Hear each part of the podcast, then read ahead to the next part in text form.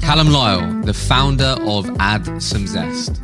After eight years of working for somebody else, becoming an MD at just 24 years old, and successfully scaling the business to 20 plus people, in October 2022, he decided to launch his very own recruitment business. In the first year of trading, they did just over 500K's worth of revenue. They achieved a plus 89 NPS score, a 100% fill rate, and grew the team to five. So, how did he do it? This is what you're going to learn in this week's episode the power of productizing your service and how to do it. How he achieved a 100% fill rate. Why Calum says no to working with more clients and he does say yes. Why is Calum so passionate about measuring customer experience and why you should be too? And so much more.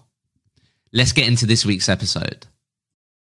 Calum, welcome to the podcast. Good to be here. Good to be here. Good to be back. Yeah, for sure. I mean, we last sat down three years ago. Was it three years? Yeah, three years. I was listening back to it.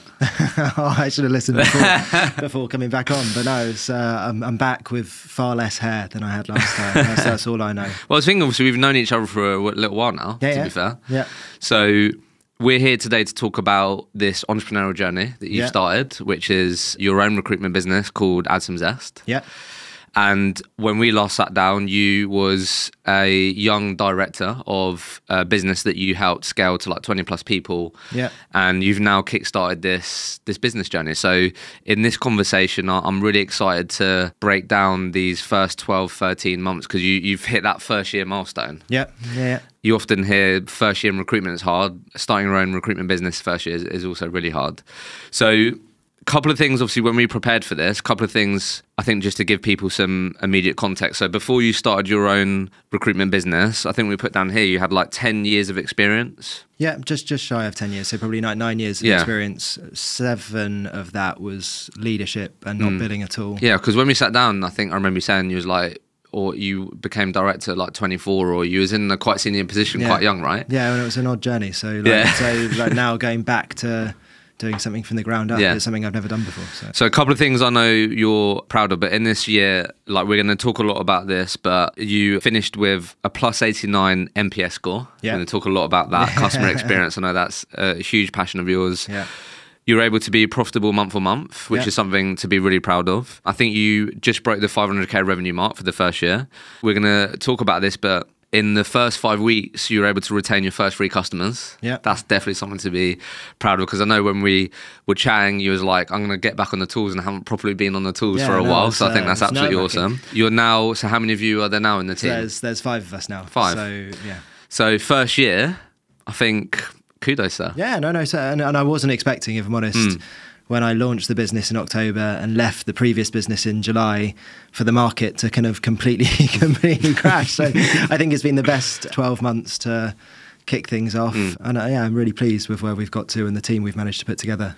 So just give us a bit of context on, so all of the type of recruitment that you do is has been perm this year, right? So all perm, um, 90% is UK, Mm-hmm. a, a bit across EMEA, but everything kind of commercial within tech. So sales, marketing, operations within any sort of technology business, mainly software. So let's just start with just have a bit of a ref- reflection point on we've hit the 12 month mark, first year milestone. Like, what I know you've done a couple of posts on this, but if I was to say to you, what was your biggest lesson from that first year? What what would you say? Let's just start there.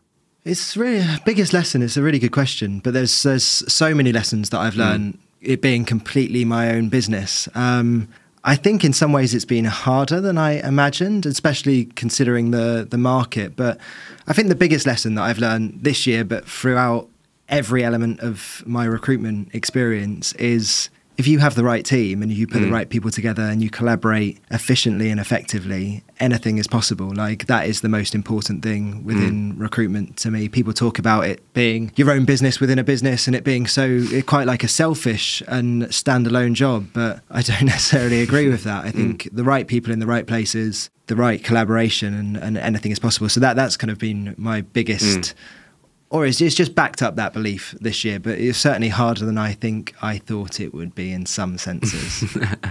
and I feel like when you go out on your own, the relationships and the people that you believe you have, I guess, yeah, good relationships with, I feel like is really shown because I've seen you post multiple times just being really grateful for all the people that have helped you along the way.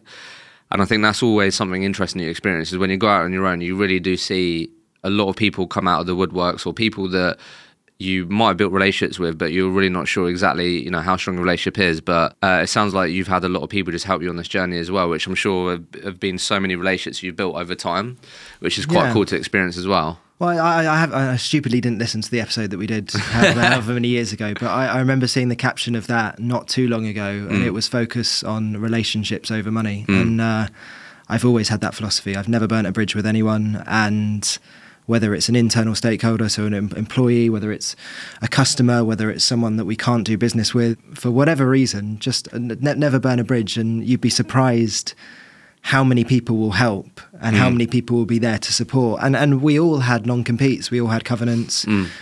Starting a, an ethical recruitment business, you don't want to kind of you want to tread on the, the right side of all of that. So mm it's, it's difficult generating 100% new business, but mm. I, I, tell you, if you have the right people in the right places and you do right by people, it's yeah, it's, it's hard, but it's, it's so many joyous kind of moments mm. and experiences on the way where people have kind of given you a leg up and tried to help. Mm. I think one of the things that I saw you write about, which I really resonated with, and it's something I've been thinking about recently, is I think you, it was one it was one of your posts around listing some of the it was like 12 months from leaving my uh, high paid job to go out on your own. One of the bullet points you put on there was the growth opportunity that you get by starting your own business and and that's something that really resonated with me which I think sometimes people maybe underestimate or don't think about that by going on this entrepreneurial journey the personal development and the self development like journey you have to go on, it sort of accelerates that, doesn't it? Like it you being on your own, it really just accelerates that self development yeah. journey because you have to evolve, you have to grow, yeah. and you're in so many situations which you're in for the first time that you have to learn. So if you know you're someone that really wants to, yeah, do more for yourself, maximize your own potential going on this entrepreneurial journey can be a real catalyst for that. It's not oh, easy, absolutely. but yeah, yeah. There's mm. there's so many. I remember. I don't know if I mentioned it on our last episode, but one of the first things I ever did, in the first kind of year and a half that I was billing before I kind of went into this odd early position mm. of, of management and leading a team was try and, and it's a weird thing to say, try and do five things a day, mm. ideally before lunchtime, that make me anxious. Like mm. those those hard decisions, those really, whether it's giving the feedback you don't really want to mm. give whether it's knocking on someone's door, a new business opportunity, whatever that looks mm. like. And I think in, in a funny way, like starting your own business forces you to make all these really hard decisions, and mm. there's, no, there's no other way. It's its own. Before I had a team of 25 mm. people that I could lean on, collaborate with, bash heads together with, for the first three months, it was only me, mm. and then there was only three of us. So, kind of going from not billing from, for seven years back to that being the only way to survive, but also the, the, the, so many many opportunities to kind of thrive in those decisions and in those experiences. Mm. It's always looking for the the hard things that you can do, and, mm. and again, there'll, there'll be so many joyous moments out of that we're talking a bit about here looking back. So I want to go into how you've built this business over the last 12 months. But just to remind you, I know you didn't listen, listen to it. Maybe I should have listen to it. But the only thing I want to bring up, I thought I'm going to put you on the spot here. But yeah. I thought let me just bring it up and, and see if you've achieved any of these things. So you said when we were talking three years ago, you were just talking about the importance of having a why. So that still rings true today and something you've always been an advocate for in terms of understanding your employees' why, so they have a real driver. And you said it when we sat down, your why was to do, do you remember what it was? To do a TED to, Talk. To, to, do a TED Talk and, and make two people millionaires yeah. overnight. Have you got on with that? Not yet. no. But it's happening. Yeah, no, it's, uh, yeah, no, it's, uh, it's the first, first thing on my CV when I've went into my first job. Do, do a TED talk and make two people millionaires overnight. The only thing I think that's changed in that, I want to make more people millionaires overnight. Yeah. But I'm probably less focused in making myself money. Mm. Uh, the, the evolution from kind of I don't know. Going into recruit, I, am so so so so so lucky mm. for what recruitment's given me. Mm. It, it, kind of, I've earned more money than I ever thought I would earn. Mm. I've Well, I've, I've got everything that you think you want. Yeah. And, and that's kind of the decision that I found myself in in starting Zest. Mm. I was earning an incredibly good salary, had a team of people who trusted me implicitly, were incredibly bought into kind of the vision and, and what we wanted to do. And, and I, had everything. I bought, bought a house, nice car, all, all these lovely things. But there was something missing. And I think turning 30 was quite like a pivotal moment. And I just thought I, I could keep going. I could earn a mm. very good amount of money. I could live a lovely life. But I wouldn't make the impact on the world that I wanted to mm. make. I- It wasn't purposeful enough. It wasn't impactful enough. And that's what really sort of started this Zest journey. And in, if anything, I'm a recruiter. I've been ridiculously fortunate, and I'm in a ridiculously fortunate position mm. to say this.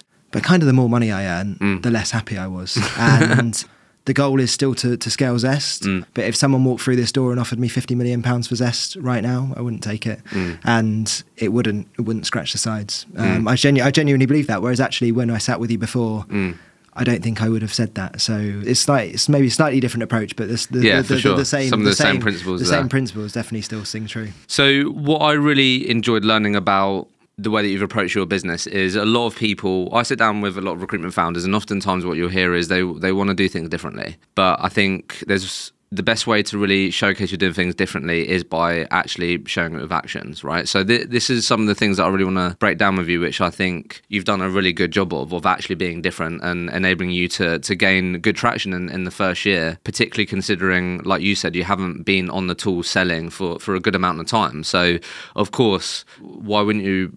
Feel a bit daunted by that like going on the tools am i going to be able to do it still these things. So i want us to come on to we're going to talk about customer experience and why that's been i feel like at the the center of how you've approached things. But what i think you've done a really good job of which i want us to break down is really you've productized your services i feel like right? And i think that's something that more and more recruitment companies recruiters should should be doing. So i think some of the the highlights here and we'll, we'll break this down but I think in the first year, correct me if any of this is wrong, by the way. I think you said 23 out of the 25 customers that you worked with in the first year all worked in a retained basis. So that's fundamental. And then because of that, that's enabled you to reinvest in the business. Your job to fill ratio and your fill rates are much higher. And I think what would be really cool is just to break down how you've approached that service because I think it'd be really useful for people, and it also showcases how you're what you're doing is different. So do you mind if we break that down a bit, right, in terms No, of the of actual course. Yeah, yeah, no, service? yeah. So what you shared with me then is so how did you initially frame this up? Was it did you call it a retainer when you start to speak to customers? Like So how did it's- you it's map this out? It's an interesting one. We talk about productizing our services. If I'm honest, Hmm. the first year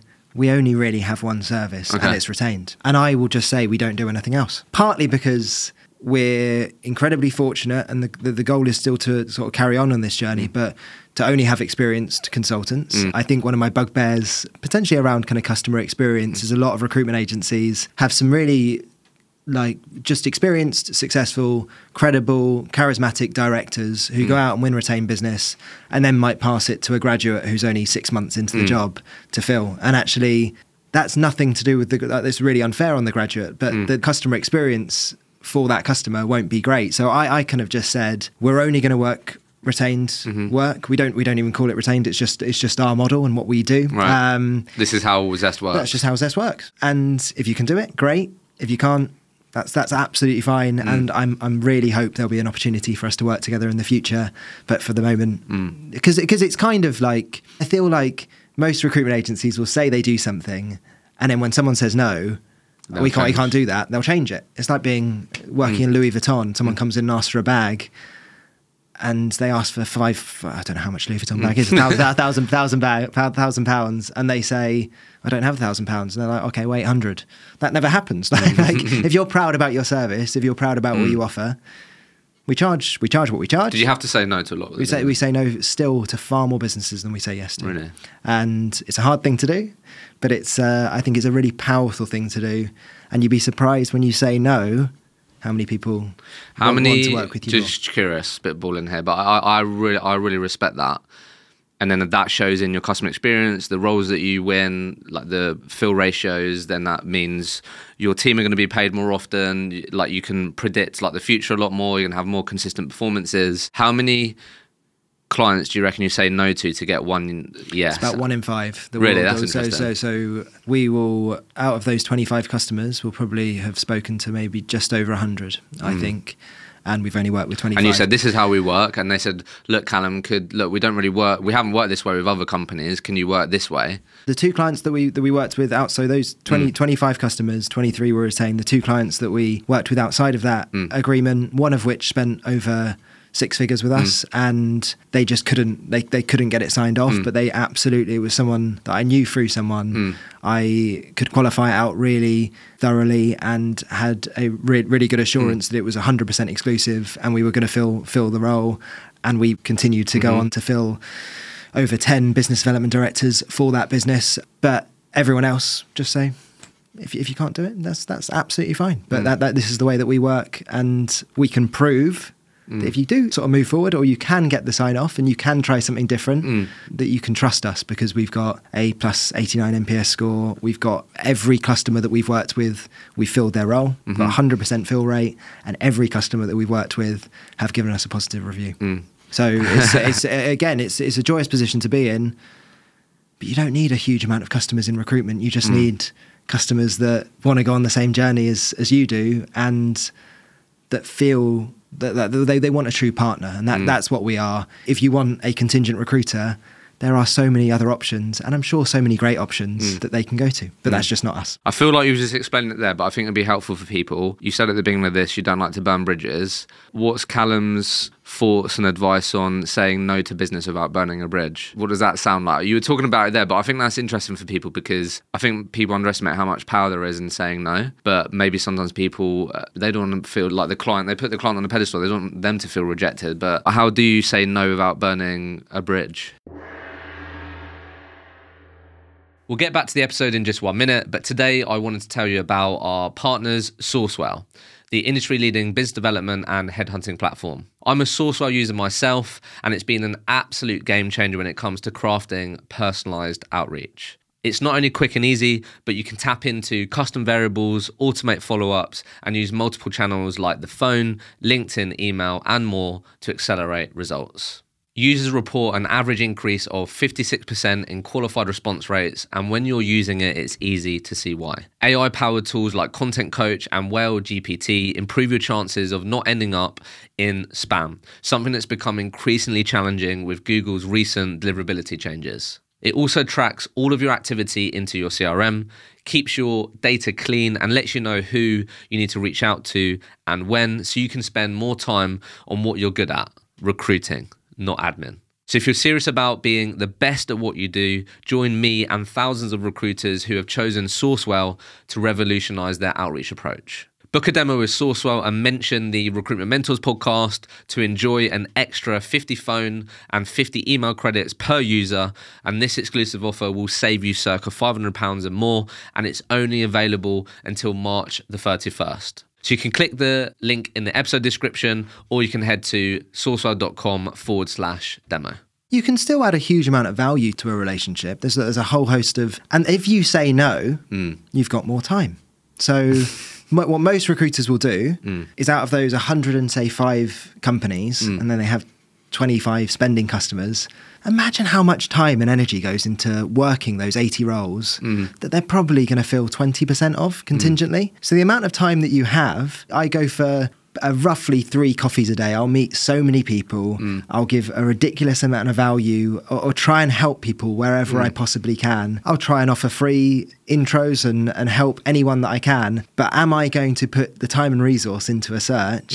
Unless they pay me up front or hmm. pay us up front, absolutely not. Mm-hmm. And exactly the same with our team. So we're a service first business. So there's, of course, ways that you can politely, and my background is hospitality, and we can go into that in a bit more detail, but you can politely say it's just not right. Mm. It's, it's, it's, uh, the Louis Vuitton example. Mm. If someone can afford it, there's, there's nothing there's nothing wrong. There's plenty more bags that they can go and buy, mm. but it's just not right at the moment. But we really hope that you come back, back and one day buy a Louis Vuitton Yeah. bag. Does that That's happen often, or- Yeah, it happens. It does does happen quite often. no people to. people need to experience a pain. Like Yeah. our vision is to radically change the perception of how a recruitment agency serves its people, customers, and communities. And unless people have, unless their perception is bad, or, hmm. or they've had a, a crap experience with a recruiter, which most people have, or a bad hiring experience, or someone who's joined and then left early on, there's there might not be enough of a pain for them to Mm. trust us enough to pay us a third up front. And hmm. I, I'm very conscious as well with our fees. Our hmm. average fee is uh, over 12 grand. To pay 4K to someone that you don't know from Adam is a big decision. So. Again, it's, it's making sure that we're very clear with what we do, mm. very clear with the value it brings. And if someone can do use us today, great. If they can't, kill them with kindness hmm. make sure you're adding value make sure that you're you're continually checking in and trying to provide as much value as you can so that when when they have enough pain or when they, they, they want to use us we're the first people they think of Yeah. And I want to go into what this service looks like, but I think people might be thinking it because of what you mentioned earlier, starting on this journey. You said you have all this evidence to point out to say, look, this is how we work, this is how it's worked for those companies. What did you have to point out when you first started? Because that can often be a bit of a so a, for people. it's a really good question. Back background mm. reputation and people like referrals. Building relationships with people. A- And people think building a relationship has to do with your CEO, mm. senior sales director, or whatever. Build relationships with everyone. Just be a nice person. Just try and add value. And, and I'll say add, uh, add some zest to mm. every interaction. And that's what I'm constantly trying to do. Mm. Whether it's buying a coffee, whether it's speaking to a candidate. Of course, uh, exactly the same philosophy. A recruiter can't help every candidate find a job but they can help every candidate. So they hmm. can add value to that interaction. Can I help with your CV? Can I hmm. oh, actually have you thought about this avenue? Have you thought about that? You're still spending the same time with that person, but instead of being that boring person who takes a list of questions and does hmm. the qualification, just add value. Add value to the conversation. And the first the first three customers, actually I, I've never thought about this, were candidates who I will have spoken to when I first started, and I've just kept a relationship. Fair. And actually, LinkedIn is a great tool to do that. And I know you're a big mm. advocate of the kind of personal brand, but mm. people they feel they feel like they know you because I, even if I haven't spoken to them, popped up in their LinkedIn mm. inbox, given them a call, they feel like they know you. So you, it sounds like you leveraged your track record of just the journey you've been on, the experience you had, and was you upfront and honest of like, was they aware that they're probably going to be the first couple of clients that you're working with? Yeah, and I and I, I also I don't know you you you'll have a much better lens of this than I will. There's a funny thing in recruitment where hmm. people try and be a bigger business than trying to be perceived. Yeah, yeah. where we're this huge business. Hmm. What's the advantage of that? Hmm. Like I, I I don't understand. Like Well, I think people are worried about what other people like, how are they're going to be perceived, which is why I'm asking you because Yeah, no, it's- just a curious at the start of that journey. But it just sounds like you was honest. You obviously a lot of people that start their own business, oftentimes they do have a track record. So you pointed at that, and then you got those searches underway. You obviously did everything that you can to feel them deliver a good service, and then you have evidence to point at. Yeah, recruitment's all about time and resource. Mm. And if you put enough time and resource and you're you're skilled enough and there's, it's, there's still capability there. But I was always confident. There's always that kind of imposter Mm. syndrome, insecurity of I haven't built for seven years. Will I be good enough? Mm. But if you put enough time and resource in, and you update people and you kill them with kindness and you try and provide a bloody phenomenal service, Mm. people will be thrilled. But yeah, it's, it's, it was, it's funny. So the first customer who ended up spending over six figures with us, Mm. I put a post out on LinkedIn saying, I've just launched the business. Mm. Give me a call. Put my mobile number, and I was surprised that no no one tried to call me Mm. to sell me anything. But uh, yeah, eleven people popped up in my LinkedIn inbox saying, "We're a So- service so- provider or Mm. whatever. We can we can do your IT." No one called me. Mm. Yeah, an old contact called me and said, "Calum, I've seen your post. I thought I'd give you a call. We're recruiting for a business development director. Can Mm. I intro you to our to our sales director?" And it, that that business ended up spending over over six figures. That's, so, that's us. awesome. uh, isn't that, uh, that's like the perfect story in line with what we were talking about earlier, not burning bridges, relationships. So let, let's just break down the service because I think this is this is something that has been key about how you've been able to to grow and how you're going to be able to continue to grow, right? And it's also at the center of your mission around the the customer experience. So you tell me parts if I miss any of this. So in terms of like this service, how it's broken down, because I feel like not everyone has the same perception of what retained is. Some people just feel like uh, in order to initiate a search, then uh, you know I have to put down a deposit, or it's just me paying for the commitment of time, and then we start working together. But you've built out a proper process around this, which I think is, is really great, and I think is going to give you and your team a competitive advantage in the marketplace for sure. So if you don't mind breaking this down with us, so if me and you were to start working together in this way that you were talking about, so the Zest way, this is our service, then at the beginning of that journey, we're going to have a job qualification, and that's going to be, I'm assuming, a fairly deep dive. We're going to go through everything. Yeah. And then what you're telling me, I'll let you go through it, but what you're telling me then is you're going to get a short list of people, but you do that in a slightly different way. And then after that, you've also invested in some tools to give me as a hiring manager more science based insights into what this person might be like. Yep. And then there's some other interview elements. But why don't you talk us through this? Because I feel like this is something that you've obviously thought about and is, is a really nice service that you've built, which is obviously delivering great results and not just customer experience, but actual results of actually making these placements as well. Yeah, no, no. So um, we, as part of our process, so mm. you're you're absolutely right. We'll of course take a job qualification, but we'll do that in far more detail. So we'll try and do that face to face. We'll try and do that and meet a few of the team. And and I guess in your example there, if you were to start working with us, we'd come down to your office. Mm. We'd get to know you in, in a good amount of detail. We'd obviously make sure you were comfortable and summarize back exactly our understanding of the job. From that point, we'd ask for four to six questions that you typically ask at first stage interview. Mm-hmm. I'd always recommend them to be around your mission, vision, and values. Mm. But um, equally, it could just be something that you always ask. It could be a fun, wacky question that you always ask so mm-hmm. that you mm-hmm. can see someone's personality. The reason that we do that is we bring that into our video interview. So we will do a 30 minute screening call with every candidate that we speak to, and we'll do a really targeted search. So, kind of open, passive, and competitor market candidates. Mm-hmm. Within the first two weeks, that will be mainly kind of in the background. So, we'll be doing that. We'll be generating that long list of candidates and people that are interested in working for Hector or, or mm. whoever. And do you showcase that to the client? Show, show, showcase that. So we, we do a 48 hour update, a first week update, and then a middle of second week update with the goal to get the start of that shortlist, which is video interviews uploaded and ready for the client to see. And then is the update just on a video call we jump on? Is it anything visual that you show them? I, I, I, tend to do, at the end of the first week, I personally, for everyone's customers, will go on and do a video myself because mm. I want to know exactly where we are and mm-hmm. I want to deliver a audio capture, mm. Loom, Vidyard, mm. whatever, whatever you're using, but to go over exactly the amount of people that we've reached out to, mm. exactly the amount of people we've spoken to, exactly the amount of people that are interested, and any potential hurdles, obstacles that we mm, found in, in, getting those candidates to. So giving all that feedback. The, the kind of virtual hiring table, which in this instance is the first stage video interview during that video interview, we'll ask four to six questions that you've decided that you mm-hmm. want to ask. So we're assessing that candidate against your role and not just a generic sales, marketing, or operations role and especially within our kind of our candidate context, I guess, salespeople or marketing people, anyone commercial, their personality, how they carry themselves, how they come across to you is how they're going to come across, or how they come across to us, mm. is how they're going to come across to your customers, your internal teams, all incredibly important stuff. So mm. we package that up on our video shortlist mm. alongside their CV. From that point, we try to get five to eight people onto that shortlist. That's quite a good number, I feel that has enough variety enables people to see a kind of wide barometer of the market, allows us to get a good amount of diversity onto that shortlist, but also then they move forward to a face to face. So I would then obviously I'm assuming you were like right, we've given you the shortlist, you give me everything that I need, and then I have a time window to review those, and then do I have to give feedback on so each you, person? So you, you give feedback on each person, and we need and, and, hence why the retained relationship is there. Mm. We need feedback on everyone, and we mm-hmm. need some decent feedback on everyone. And I'll hold people to account to, to give mm. that because again, if we it's, it's, it's a customer experience, but it's also the candidate experience. Mm. So we want to make sure that we're getting as much feedback as we can from every candidate, whether they are successful, not successful.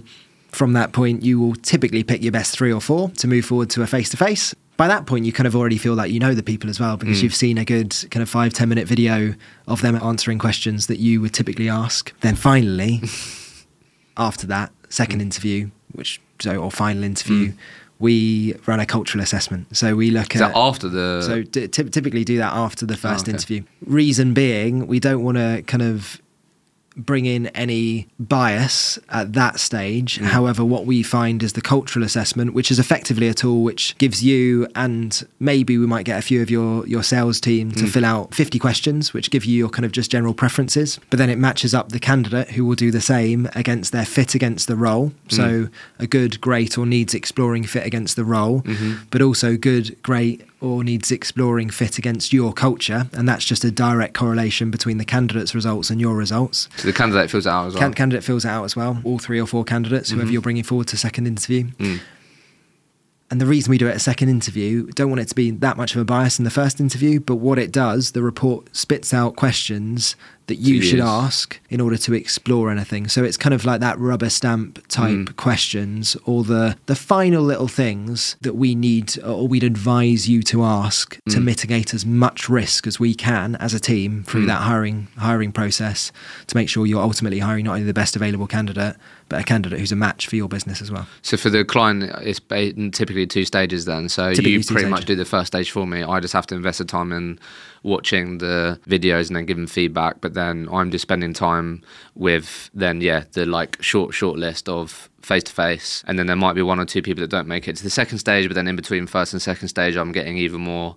Uh, insight into right what are the things that I need to make sure I try and ask this person and understand that's going to give me more confidence that they're going to be a good fit. We'll also do, and I don't know if other recruitment agencies do this, but not many from what our mm. customers tell us, but we've, we haven't got the biggest sample mm. size. We'll give areas where, even at first stage, the client should explore further as well, and maybe perhaps any reservations that the candidate might mm. have, any reservations that we might have on the candidate, which again is alien. Like I, I always think, and, and that's what's funny about using some sort of cultural assessment, because it could come back mm. and say the candidate's a rubbish fit from a cultural perspective. Mm. But actually, that's still good because we're always looking at the long term, the mm. long term goal. And I always found it funny when, especially junior recruiters come in, they present a candidate, which is typically just a CV that they pop into someone's inbox, and they say everyone's brilliant. But not everyone's brilliant. Like, uh, there, there, there, there'll be there'll be areas where everyone's brilliant. I'm brilliant in some areas. I'm also terrible in others. So being able to give a very honest assessment Mm. even if it's not in your best interest, and if your best interest is just get the fee, mm. it's really important to make sure you're you're presenting people. But I feel like even but but even more in the oh, you'll know better than me, but hiring salespeople, a lot of it typically isn't done on science based data types pieces, right? It's a lot of it is off like yeah, I think it's a lot of it's off intuition and you getting along with the person and those types of things. So I think I can imagine that being so helpful for Just trying, to, hiring trying- managers. Mm. trying to strip that out as much as you can, and also understanding in exactly the same way as in recruitment, a great recruiter somewhere might be a terrible recruitment somewhere Mm. else through lack of kind of value alignment, whatever that looks like. Exactly the same within sales. Mm. Someone might be a great salesperson within one business, but terrible with, within Mm. within another. Because perhaps the first business is more transactional, one's more consultative, whatever that looks like, or they just wouldn't get on with the team, they uh, w- w- hmm. w- whatever that is. And actually, we would much prefer to mitigate that risk pre-hire than post-hire. Hmm. It's all good and well getting someone through the door, and then after eight weeks or twelve weeks or six months, that candidate drops out. But that's not a, a great experience hmm. for the customer or for the candidate. So actually, we'd much rather experience pain before a decision is made and make sure all our customers are thrilled making a hire rather than a bit of a shot in the dark. Mm. And obviously, let's talk about the customer experience then. What's besides getting being more confident that Zest is going to be able to get me the outcome that I want, which is the right person in the right seat. Because of this approach, you're you've got a great track record now of yeah, really high fill rates, all those types of things. But what is often the feedback you get from these customers saying around the actual experience what is it they value the most is it the video shortlist because it saves them loads of time like i know it might vary but what's often ended up being at the core of like Calum this service is great because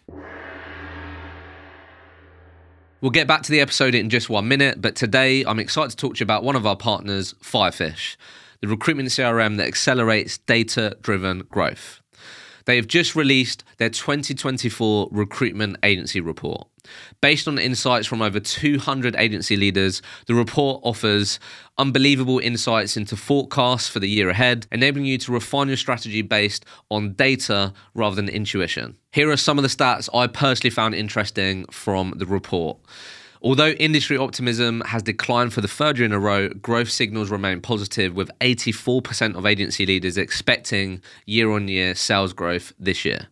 47% of agency leaders plan to use a contingency recruitment model in 2024, and 70% of agencies plan to use social sourcing as their main candidate attraction strategy in 2024.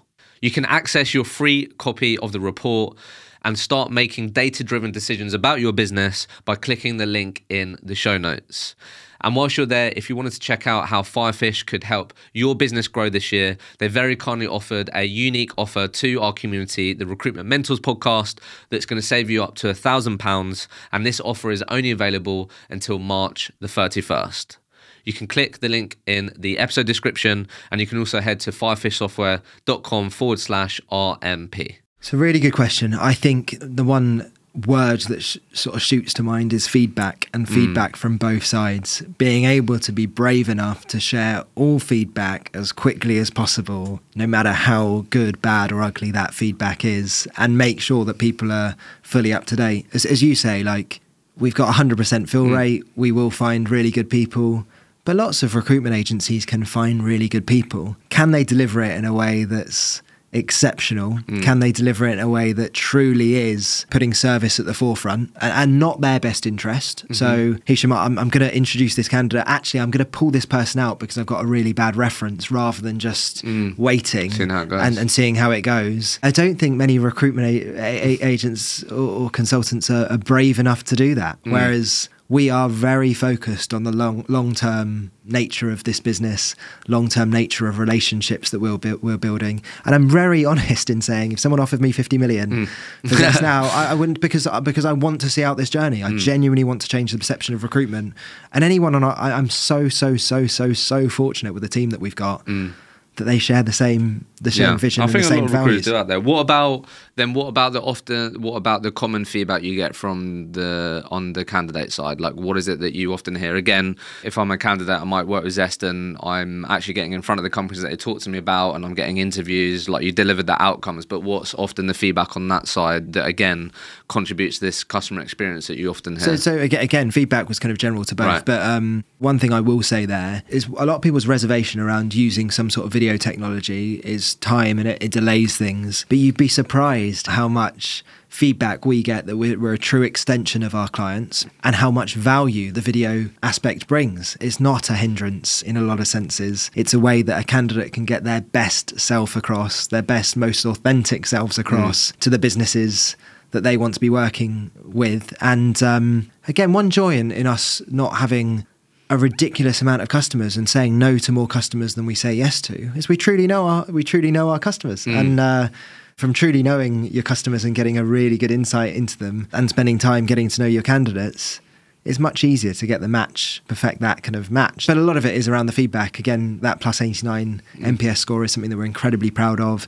77% of that is from candidates who didn't get a job. Really, that was going to be my question, um, yeah. So 77, 77% of that NPS score is, and would you mind just in really brief terms explaining if you're happy to because not everyone might know I was, obviously we use that in our business but not everyone is aware of what that is. It from my understanding it literally is the sort of the best way or the most used way to measure customer experience yeah. net promoter score and, and experience generally it could be employee mm. experience net, net promoter, promoter score is effectively how likely you are to recommend zest to a friend or, or colleague. colleague and they will get a survey after being in a process through our business and they will get a survey that says how likely are you to recommend zest mm. to a friend or colleague it will say a 1 to 10 score a nine or ten will be a promoter. I think it's a seven Seven or eight, eight passive. Uh, passive. And so kind of amber and then yeah. So we do that as I say. So seventy-seven percent of the respondees for our NPS scores uh, people that didn't get a job. People who didn't get a job. People who've been in a process who got told they were a no, who dropped out, whatever that looks like, and um, still again, scored Yeah, that's that's something that that's like because yeah, I think I had I think I might mention it to you, but I had Abby Dunn on the podcast who's also like really committed to his customer experience, which I absolutely love, and her sort of gripe with it with what she's seen like outwardly of other companies was oftentimes you'll see people give that net promoter score option only once they're placed in the job right and that's what i think and she was saying well actually well, the ones that i really care about and when we get low scores are the ones from people that didn't get the job because that's i feel like they're the experiences you really want to improve, um, improve so i love that stat on 77% of your net promoter score has been yeah given by people that didn't get a job which is not the outcome that yeah. they wanted right yeah. but because of the service that you've built and your commitment to it, you're still delivering great experience and why I think that's so overlooked. We've done a couple of training sessions on this and I'll always remember one. I don't know if you've got any stories like this, but we had a guy called Rich Howe who recruits in FMCG and he's really big on this. And he was saying one of his biggest clients came from someone that he didn't place. And he really focused on the experience for people that didn't get the job and making sure that's covered, right? So again, these are often people that get forgotten about, or it's just easier. It's it's more comfortable to not give them the bad news and do all the things that we've all done. But actually, they're some of the the can be some of your best promoters that end up in some of your best clients potentially. Happens all the time. Happens all the time, mm. especially like sales leadership. Give someone a good experience. There's so many people that get placed who have a terrible recruitment experience, or just yeah. don't, don't know don't, don't know who their recruiter was, don't know who what agency mm. represented them. It was a very transactional experience, and again, that's that's why it's adding value through the process. But I, I'm, I'm um, I, I, completely agree. There's so many recruitment agencies who will only sort of survey people that they've given a positive outcome to. Mm. And actually, not only does that skew figures, mm. but it's it's not particularly useful because mm. while you're asking for feedback and I'll never not be grateful for our NPS score, but in some ways, I'm hoping this year it's slightly lower because I want to get to I, I, want to get, more feedback. feedback. to improve. That, mm. That's that's why we're doing it, and it's mm. bloody brilliant that we deliver a, a phenomenal experience, and, and that will always be the core of our business and what we what we endeavour mm. to do every single time. But um, we're doing it so so we can get feedback ultimate, ultimately to improve, and we've already had three customers, three candidates this year, got a job through another recruiter, but gave us a review didn't even ask them to do this, but gave us the review, and it said in the review, Calum or Aaron mm. or hmm. Adam or Lizzie didn't place me, but they were far better than the agency that did. and what a brilliant way! Yeah, that's great. To send to the company that person's joined. Mm. Yeah, yeah. Their new starter has said, we're a better fit or mm. we're a better we gave a better experience than the person that placed them mm. what a brilliant in and what a brilliant kind of bit of feedback to, mm. to receive let me ask you this then with your commitment to this and i think this is at the center of what you do we've broken down your service and this results in so many positive things right in terms of like we're talking about your team they know the roles that they work on they place they know the companies and customers they partner with are companies that are a good fit and fit your ICP, and they know hopefully they're going to get the commitment that they need. So this just benefits everything, right? It's just pretty yeah. mad that a lot of companies don't make this commitment. But I think this is why I want to ask you this, which is if you think about the second year, you've really committed to this, you are so close to everyone because it's a small team. What are some of the things that you could be, uh, what's the word? The analogy that I want to give is like there could be some things that happen that make Calum go, oh yeah, we could earn some good money there, and it makes you drop some of these standards. Like, what are the things that you have to resist? Do you know what I mean? What are some of the things that you know you're going to have to fight really hard to come back to this? Because that happens, right? Because I'm sure at this stage you're just so involved in everything. But what are some of those things that you know you're going to have to not be enticed by that could lead to getting away from this? Yeah, I think it's. Um, and you mentioned money is the obvious one. Mm. So money or any sort of revenue or profit or whatever whatever that looks like. However, luckily, mm. our biggest driver isn't money. I'm a big believer that um, if you're very true to what you do, profit will always come. And and I've never not from an arrogant sense, I've mm. never had to worry about money mm. um, through working or doing what I do. Mm because I've learned, and it's a learned behavior now. If I try and add zest or add value through every conversation, mm. the right things will come. So I think that maybe a, a, different way to frame the question or answer the question is something that I'm very conscious of is making sure that every hire that we hire is truly value. Yeah, that's probably one of the biggest is, ways to keep it, hold of it. Exactly. People have got to have the same beliefs as I will, and there'll be so many people that have been mm. on your podcast, listened to mm. your podcast who have differing views for me sure. around than me around money mm. or, or, or, whatever mm. whatever that looks like. We measure our success truly. Number one barometer of that is the experience that mm. our customers and candidates have, and we will always be very true to that. And our belief is. If we continue to live, deliver against that and to, to continue to deliver against our, our model and what we do, money everything will, money, everything will take care of itself. And it's quite hard to say as well, by the way, just quickly on that, the contingent side. So if someone came to me now and said, look, Calum, we can give you 500K's worth of yeah. business that's contingent, there, there's elements of that would be tempting. But what I can't do to that business mm. is tell them what we'll deliver.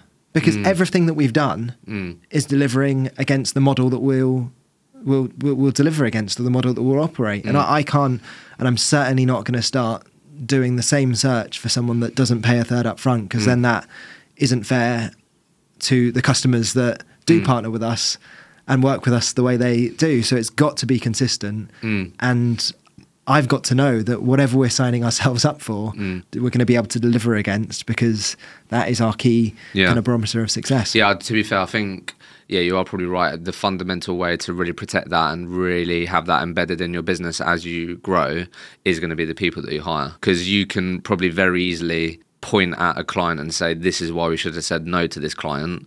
So moving forward, if they have any of these characteristics, we need to make sure we say no, and this is why. That's probably a lot more easier rather than trying to convert someone that's in your business, convert their behaviours and mindset towards what good a good experience looks Yeah. like, right? So Yeah. yeah, I was just just curious No, it's a good, it's a good, it's a good question. yeah, because Without it's interesting, right? But I think what we've also done, which I really rate, and again, this is the the really great thing about having your own business, is you can do these ideas that you've had, and you can take action on things that maybe you've always thought about. Could we try this? Could we do this better? But you also, again, I don't know how many companies do this, but you also. It's that important that you're also providing a financial incentive to your team on their NPS score as well. Yeah. So I want to talk a bit about that because I don't think you know you'll hear commission on what you build and these things, but your team also are financially incentivized to deliver a great experience, which I think is really cool as well. A real quick one from me, and we'll get straight back into the conversation. Some of you may or may not be aware that I am also the founder of a business called Hector. Hector is an all in one training platform for recruitment founders to maximize team performance. The reason why I'm sharing this with you is because if you are someone that is enjoying this podcast week after week, you might even share this podcast with your colleagues, then I'd love to connect with you. Our training platform is powered by top performers delivering practical training for today's market. We believe training a lot of the time in the recruitment industry is dated, is stale, is delivered by people that did it 5, 10, 15 years ago. And we are completely going against that. So a lot of the people that you're able to learn on this podcast, you're able to learn even more from at Hector. So if you'd love to, you know, find out more about how we could potentially help you get more out of your people, ramp up their performance more quickly, then please connect with me on LinkedIn or click the link in the show notes where you'll be able to book a call with us. Let's get straight back into the episode. Yeah, no, no, I appreciate you bringing that up, and it's um, it's something I want to stress as well that we still need to incentivize consultants and our teams based off delivering and numbers Yeah, as, as, as well because that you can deliver a phenomenal experience and place at no one. And ultimately you won't have a job in recruitment for very long. But you're absolutely right. So we pay monthly based off of an individual's Mm-hmm. billings in a, a very similar way to any other recruitment agency will do. But then quarterly we pay a extra kicker Mm. based off of delivering phenomenal experiences. And that is delivering a certain number of promoters within that period so within a three month Mm-hmm. I think you put 15 over 15 so, promoters. and we, we've set it at the moment as a, as a really manageable and we've uh, I think a few of the guys have got over 15 and what it's the 12th Mm. of Jan or whatever so it's an incredibly manageable manageable number and we give 5% of their quarterly number as a bonus in addition As to for their their- commission yeah, that's so that awesome. so typically for a senior consultant that will be over 10 grand a year just for delivering phenomenal experiences Mm. Yeah, that's unreal, it? Wow it's uh, it's uh, again it's That's a great initiative to have. That's the cool thing about having your own business that you can do these things. Yeah, but al- also, if we're, if we're going to drive the right behaviours, if we're going to change the perception of recruitment and truly do that, we need to incentivize it. And Yeah, it has to be that. Yeah, the game has to be incentivized in that way. Exactly. Right. Exactly. And um, yeah, no, it's worked really well so far, and it well, you can tell from the results that we've that we've had, and how passionate each and every one within the Zest team are. At the end of a week, Hmm. looking back and just having such lovely bits of feedback come through, it's the same kick that you get from doing a Mm-hmm. Hmm. deal. It's uh, it's And phenomenal. then we've spoken a lot about how the benefit commercially to your business, the fill rates, the the experience you're giving to candidates, clients, and how this can actually help your business grow just like commercially. But how have you found as you've started to grow this business, like how when you've spoken about this approach, like how have you found it impact actually your ability to hire people or attract people? Because I think that's always going to be one of your challenges, like everyone is aware of, particularly a recruitment agency in London. It's just so competitive. But have you also found that when you do get in front of the right person from an internal hire standpoint, this is something that also gives you competitive advantage in that conversation? Gives us competitive advantage to the right person. Yeah. there's a lot of recruiters that I wouldn't hire Couldn't care less. exactly the same Mm. to the way that we'll say no to a lot of Mm. a lot of business. We'll say no to a lot of recruiters and a, a, a lot of really successful recruiters and actually re- recruiters that I would respect a lot. They're just not right for us. So it's understanding what good looks like to our business and it's um, making sure that we're shouting about that enough. We're incentivizing the right thing. We're driving the right behaviors driving the right activities. And absolutely and again i think we're, we're all quite lucky and we've, we've tried to, to really i've always been a big advocate of the kind of personal brand and making sure we're sharing on linkedin. But i put out a video both times i've, I've put out a video saying we're hiring and we've got quite an unusual benefits package. But we've been flooded with uh, flooded with applicants and, and really experienced applicants. How do you Uh, test people's commitment to that experience? It's quite easy to see, um, I, I, think, and there'll be lots of people that say they Okay. deliver a great experience, but. Someone, someone like Lizzie, for example, who is bloody brilliant, who joined in November. That's the thing that she was proud of the the testimony that she had from her previous customers, and that to me is just like a, a an absolute ding ding ding kind of mm. gold gold mine of a of a, of a zest employee. Someone mm. who puts customer experience over everything. Equally, Hisham as well. They they have to have the capability. They have to be good at the Yeah, job. of course. Um, but you can see, and that's that's mm. the best thing about experience. That's the best thing about tracking feedback. And even if someone doesn't have a like a, a formal feedback tracking system mm. in place, which a lot of recruitment agencies won't, mm. there's a whole host of things around like LinkedIn recommendations, mm. emails that people will save and, and kind of hold close to their heart from someone just saying, look, Calum did a phenomenal job, Lizzie did a phenomenal job for this, that, and the other reason. And we've been really, look, there's only five of us so far. We're, we're going to grow far more aggressively this year. But every time that we've posted about hiring, I know it's very competitive. But we've had quite a lot of people. Is that is that one of the because that was one of my questions. I feel like for a, quite a while now you've done.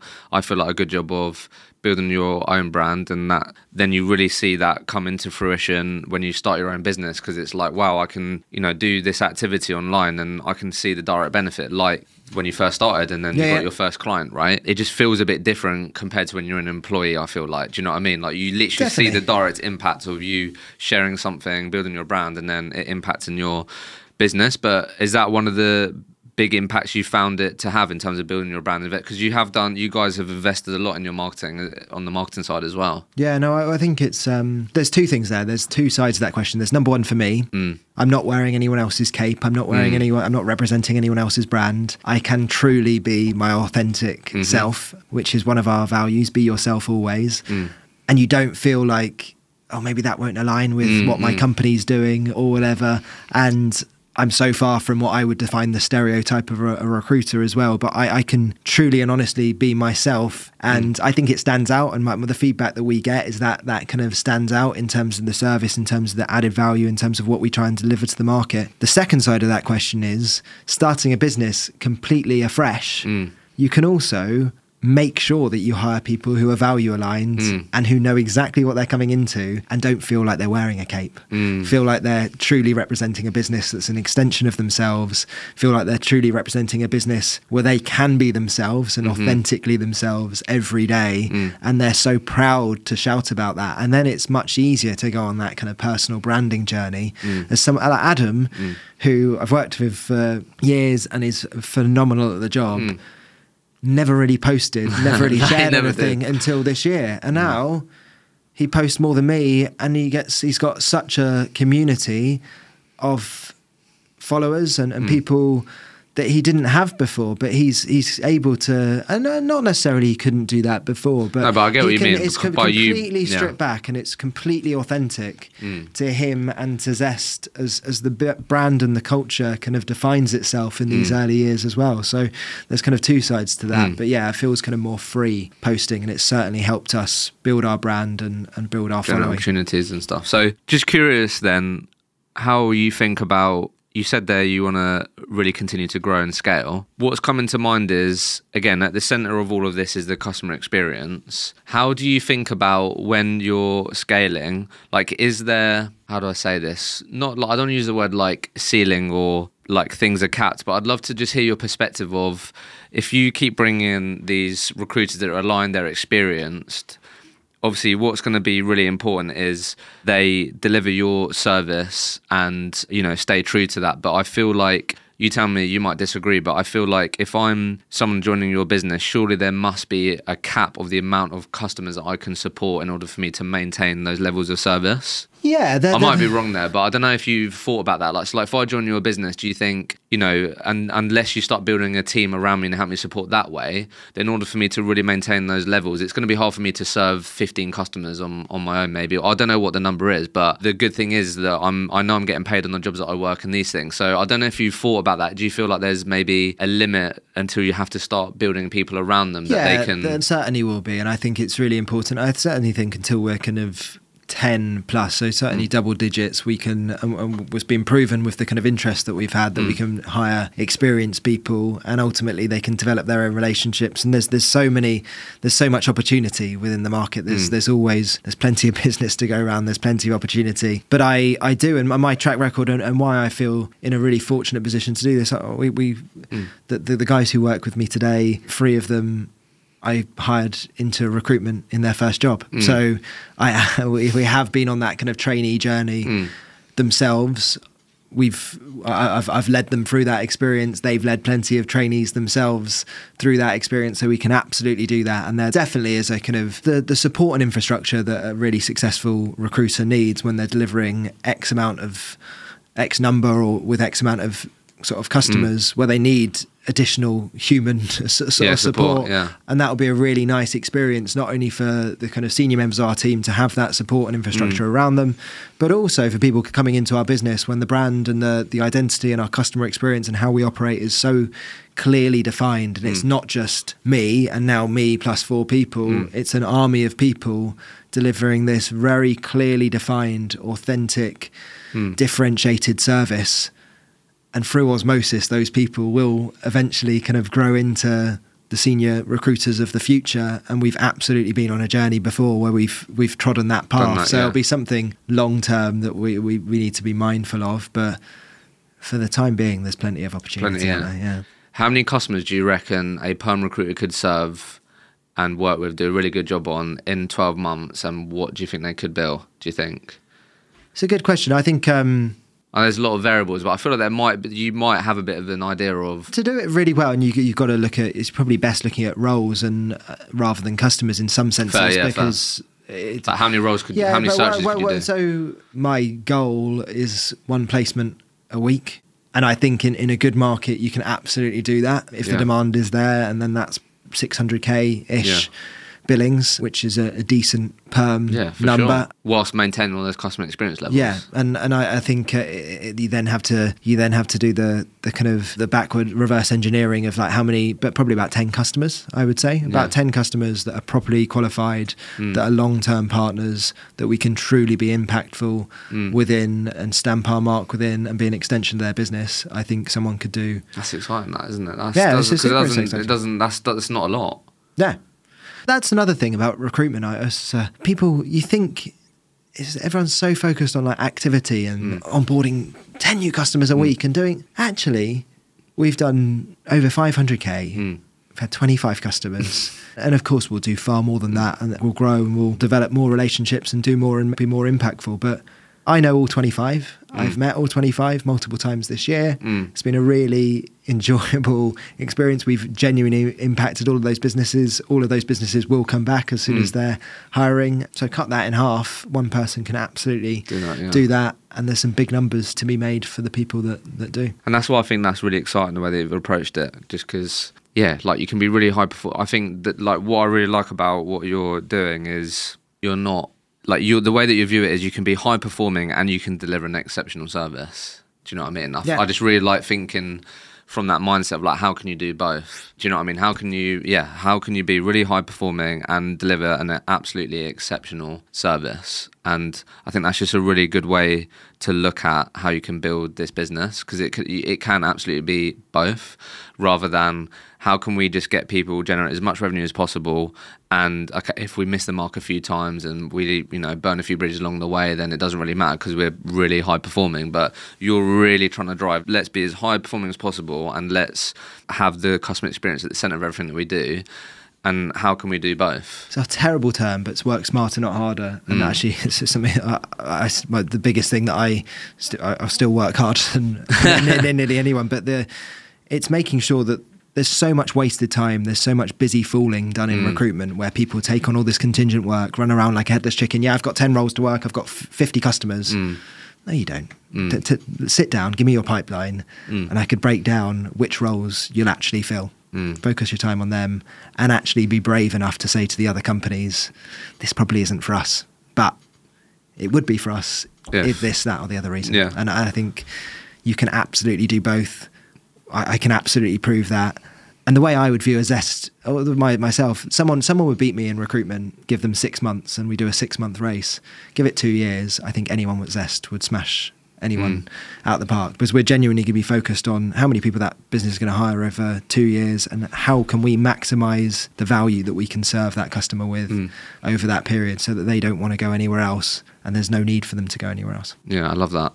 And that's why I think, yeah, like I really respect the journey you've been on because I feel like you're even just listening back to our conversation three years ago, like all of this is was ringing true for you then, and now you're in an environment where you're building this business around all these things that you've cared about for a long time. And I just really love how much you're championing this message of, like we are just talking about, doing absolutely you can to build a world class experience whilst you're doing that, changing and really moving the needle on changing the perception of our industry. And whilst you're doing all these great things, you can also be really high performing. And absolutely, why can't you build a recruitment business around those values and principles and be really high performing and offer a great environment for recruiters to excel and advance their career without maybe sometimes going home and being like, not sure I uh, delivered a good service today. Do you know what I mean? And I think um, I think what can often be overlooked, and as I said at the start of the conversation, our vision is to radically change the perception of how a recruitment agency serves its people, customers, and communities. Mm. And people is first. Mm. So our team will always come first. And I think that is not only my focus, but everyone's focus. We'll deliver phenomenal experience to our candidates and customers Mm.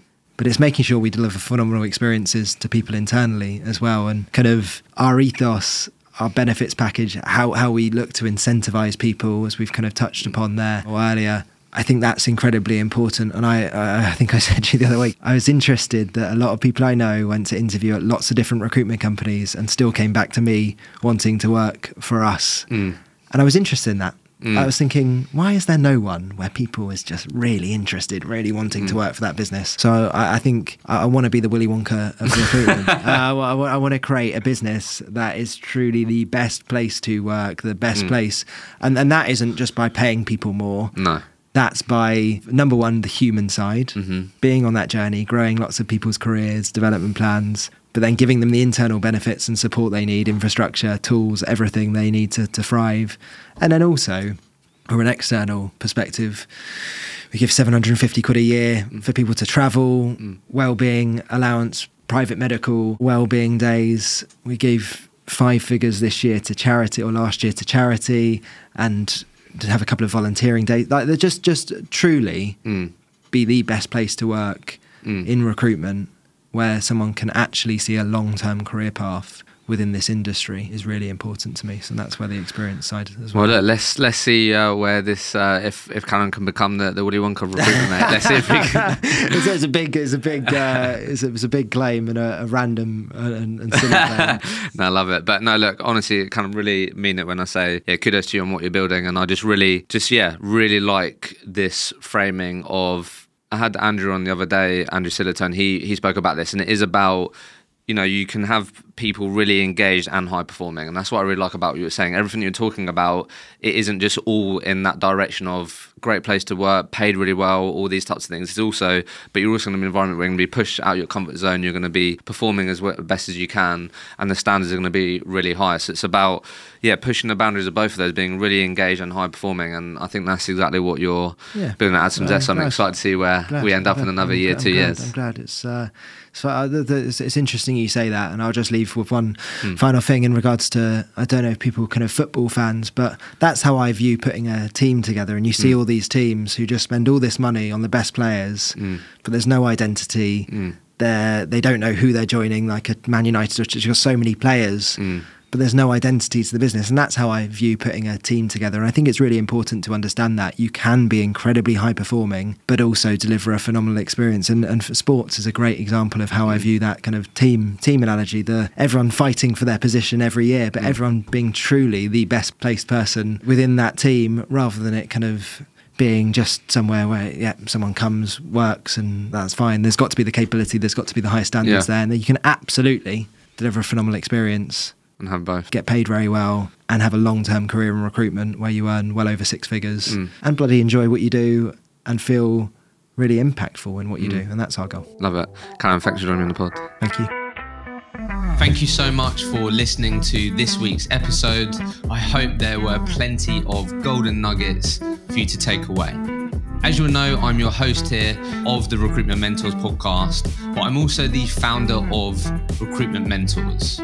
We're a online subscription-based learning and education platform. We're on a mission to help thousands of recruiters achieve their professional goals and successfully progress their careers through modern and engaging online learning. If you're a recruitment business owner listening to this, there's a good chance that you value self development, personal development. You're trying to develop a culture of continuous improvement. But we've partnered with a number of grown recruitment companies who were struggling to understand how they can invest more in their people, how they can upskill them more quickly without spending more time, without having to spend thousands of pounds of external trainers. And we've ended up being a really great fit, modern fit for recruitment teams. We can ultimately help you get more out of your teams by giving your people access to modern and engaging online learning, which they can access on demand. The thing that's really cool about what we're doing at Recruitment Mentors is that all of the people that your teams are able to learn from and the people that are delivering the learning content are people that are in role right now. They're billing, they're actively facing the challenges that your teams are, and a lot of the time they're amongst the top performers within their companies, which means your teams are going to be way more confident to learn and spend time on their learning when they know they're learning from people that are doing it right now, have been there and done it. There's nothing worse than feeling like training is not relevant and not current. The best place to find out more about recruitment mentors and if we can help you accelerate your team's performance is uh, send me a message on LinkedIn, connect with me on LinkedIn directly, and I'd love to connect with you and, and find out if we can help you get more out of your people.